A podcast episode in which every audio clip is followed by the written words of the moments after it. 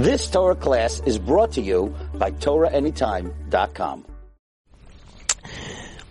When the Torah teaches us um, that we have to light the menorah, we have to light the menorah in the Mishkan, in the Beit HaMikdash.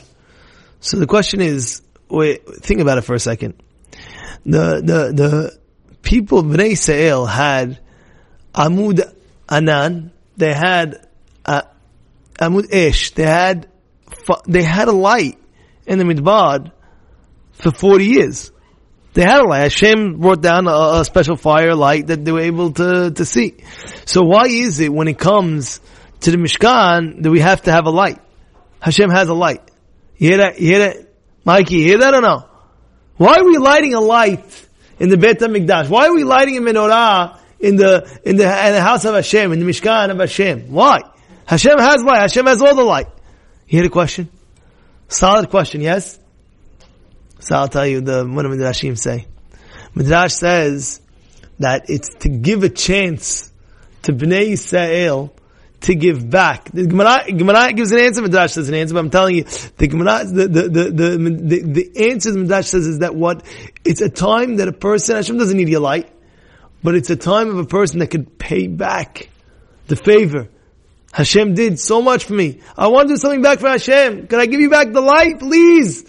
Okay, v'chavod.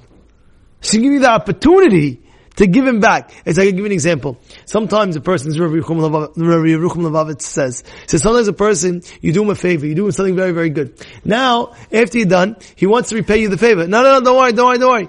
But one of the reasons why he doesn't want, he doesn't want you to repay him the favor, because he always has to have, he wants to have one up on you. You know what I mean? I have one up on you. Oh, you always owe me. You're always indebted to me. Remember I took care of you? He's not going to tell you that. But deep, deep down, he knows. Remember, I took care of you. Remember, you? So now finally you're on the giving side, and you're able to give, and you're able to help. Says, no, no, no, no, don't pay me back. Don't pay me back. You don't have to pay me back. No, don't worry, don't worry, don't worry. You have to give me nothing. You have to give me nothing. Sometimes he's saying, Abba, take the, the, the, the, the recipient to, let him give you now. Why? Because now he wants to, he wants to feel that he can, he can repay you.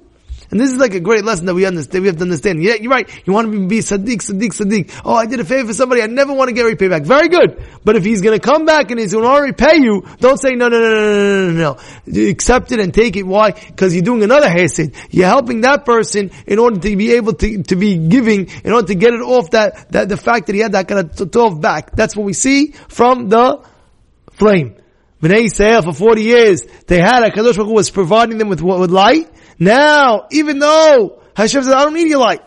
I don't need your light in the Beit HaMikdash. I don't need your light in the Mishkan. However, still do it. I'm not doing it for me.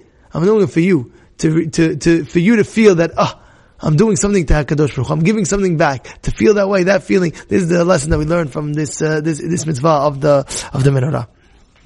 You've just experienced another Torah class brought to you by TorahAnytime.com.